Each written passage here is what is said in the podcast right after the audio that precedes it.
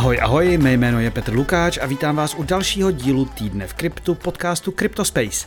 Je pondělí sedmého srpna a vás čeká přehled toho nejdůležitějšího ze světa Bitcoinu, Etheru a dalších. Dnes to bude trošku kratší, vrátil jsem se po pár dnech z festivalu, všechno mě bolí a trošku si ten nápad vydávat podcast v pondělí ráno vyčítám. No každopádně. Trhy už čtvrtý týden za sebou mírně klesly, i když to opět bylo jen o jedna celá devět procenta na jeden bilion a dvě stě osm miliard dolarů. Jednička na trhu Bitcoin odepsala jedna celá jedna procenta a prodává se za něco málo přes dvacet devět tisíc dolarů. Dvojka Ether pak odepsal dva celá čtyři procenta a stojí tisíc osm set třicet jedna dolarů. Vítězové týdne jsou velmi podobní těm z minulého. Z top stovky nejvíce rostlo Flexcoin, který si připsal dalších padesát devět procent. Blockchain Kaspa pak třicet sedm celá sedm procenta a X D C Network třicet sedm celá čtyři procenta. Loserů je pak také celá řada. Compound ztratil dvacet jedna procent, Shiba P P třináct celá čtyři procenta a Litecoin třináct celá tři procenta. Tak a můžeme na zprávy a začneme rovnou menším DeFi dramatem, které se spustilo jen pár hodin po natočení posledního týdne v kryptu a trvá prakticky dodnes. Útočníkům se totiž podařilo zaútočit na jeden z pilířů celého systému protokol Curve, v té době čtvrtý největší projekt vůbec se zhruba čtyřmi miliardami dolarů T V L. Curve slouží jako směnárna pro podobné typy tokenů, jako jsou různé stablecoiny či deriváty například Etheru. A je to jeden ze stěžejních zdrojů likvidity. Celkem byly ukradeny prostředky za vyšší desítky milionů dolarů, z Curve pak bylo staženo přes osm set milionů dolarů likvidity a hned se začalo spekulovat o ohrožení celého ekosystému. O peníze tam totiž přišly i další projekty jako Alchemix či Metronom. Více tomu věnujeme v DeFi speciálu z minulého čtvrtka, tak tady jen krátce. Systém ohrožený nebyl, ale ukazuje se, jak křehké některé protokoly mohou být, a to ani ne svým zaviněním. Tak si to jen rychle schrňme. Co se to vlastně stalo a jak se to podařilo uhasit? Zprávy o útoku se začaly ukazovat v neděli večer. Objevily se informace o tom, že možný exploit umožňuje chyba ve třech verzích programovacího jazyku Vyper. Útočník toho využil a ukradl prostředky z několika poolů, jednalo se převážně o různé verze zabalených etherů a pak samotné tokeny C R V. Zajímavé je, že o chybě v jazyku Vyper upozornila auditorská společnost Blocksec, ale příliš brzy a je možné, že na chybu hackera upozornila právě ona. Ten tak předběhl bílé hackery, kteří se chystali prostředky převést do bezpečí jen o nějaké tři minuty. Každopádně, po útoku token Curve chvilkově spadl na decentralizovaných burzách prakticky na nulu a před kolapsem a řetězovými likvidacemi těch, kteří si vůči C R V půjčili, zabránili pouze stabilní ceny na centralizovaných burzách, do čehož si nezapomněl rýpnout například zakladatel Binance C Z. No, systém útok ustál, ale ukázal se další problém. Jedním z těch, kdo si vůči C R V nejvíc půjčil, byl samotný zakladatel Curve Michael Egorov, který měl úvěr za více než sto milionů dolarů. Za to ručil obrovským množstvím tokenů, dříve se uvádělo třicet čtyři procent celkového počtu, Cointelegraph ale uvádí, že na protokolech Aave, Frax Finance a Abrakadabra many ručil až čtyřicet sedm procent všech tokenů. A jelikož jejich cena postupně klesala až o třicet procent, hrozilo, že bude jeho pozice zlikvidována. To by pak mohlo některé protokoly přivést do dalších problémů.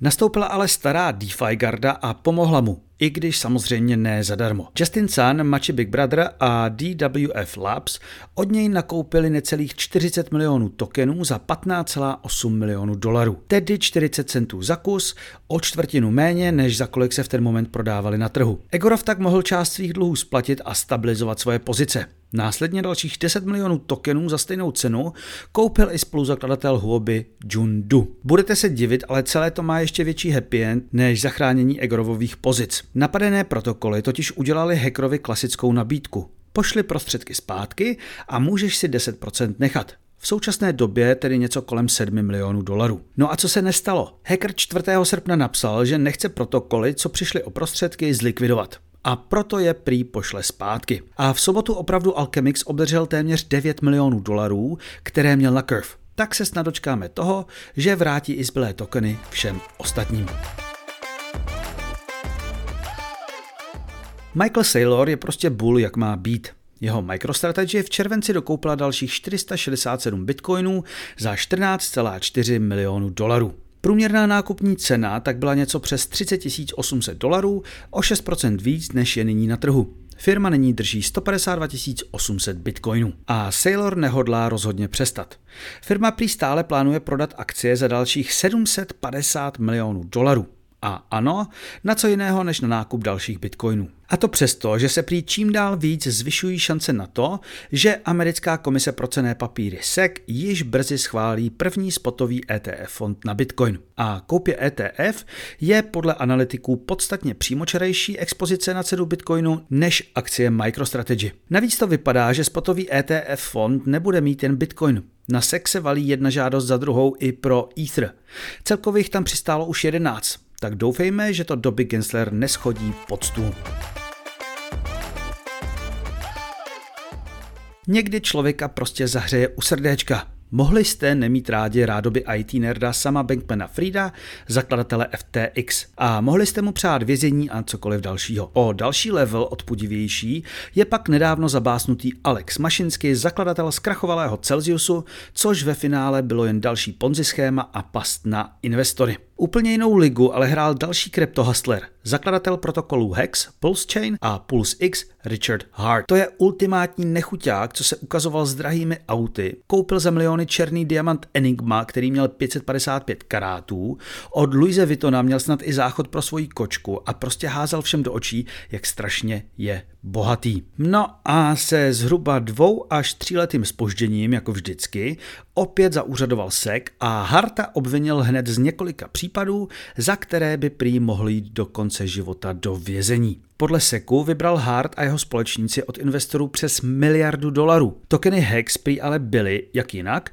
neregistrovanými cennými papíry. Investorům pak Hart a Pulse Chain prý navíc přímo ukrali dvanáct milionů dolarů, za které pak nakoupil právě ta svá Ferrari či Rolexky z diamanty. Nejde ale jen o to, že to měly být neregistrované cenné papíry. Jedno z nejvážnějších obvinění S E C u je, že Hart a jeho komplicové brali v letech dva tisíce devatenáct a dva tisíce dvacet během předprodeje tokenů Hex prostředky získané od investorů a posílali je na centralizované burzy. A pak je znovu reinvestovali do protokolu, jako by to byli noví investoři. Mělo se jednat o astronomických devadesát čtyři až devadesát sedm procent údajných investic. Zatímco si tak všichni mysleli, že v uvozovkách super úspěšný projekt vybral šest set sedmdesát osm milionů dolarů, celkově získal jen něco přes třicet milionů dolarů. Všechno spojené s Hartem je prostě dost nechutné. Dobře to shrnuje dlouhý text od Coindesku, který přiložím a bude také v článku na E patnáct. A na závěr trošku toho bizáru. Milovníci kvalitního repu totiž nyní mohou zaplakat.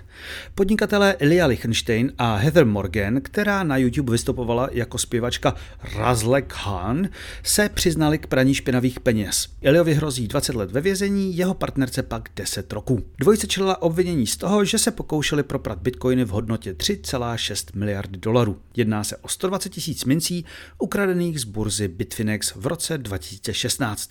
Pro fanšmekry, kteří si chtějí užít Morganinu hudbu, přikládám do E patnáct video. To je za mě pro tentokrát vše. Doufám, že se vám i tento díl podcastu líbil a já se budu těšit zase příště. Naschledanou.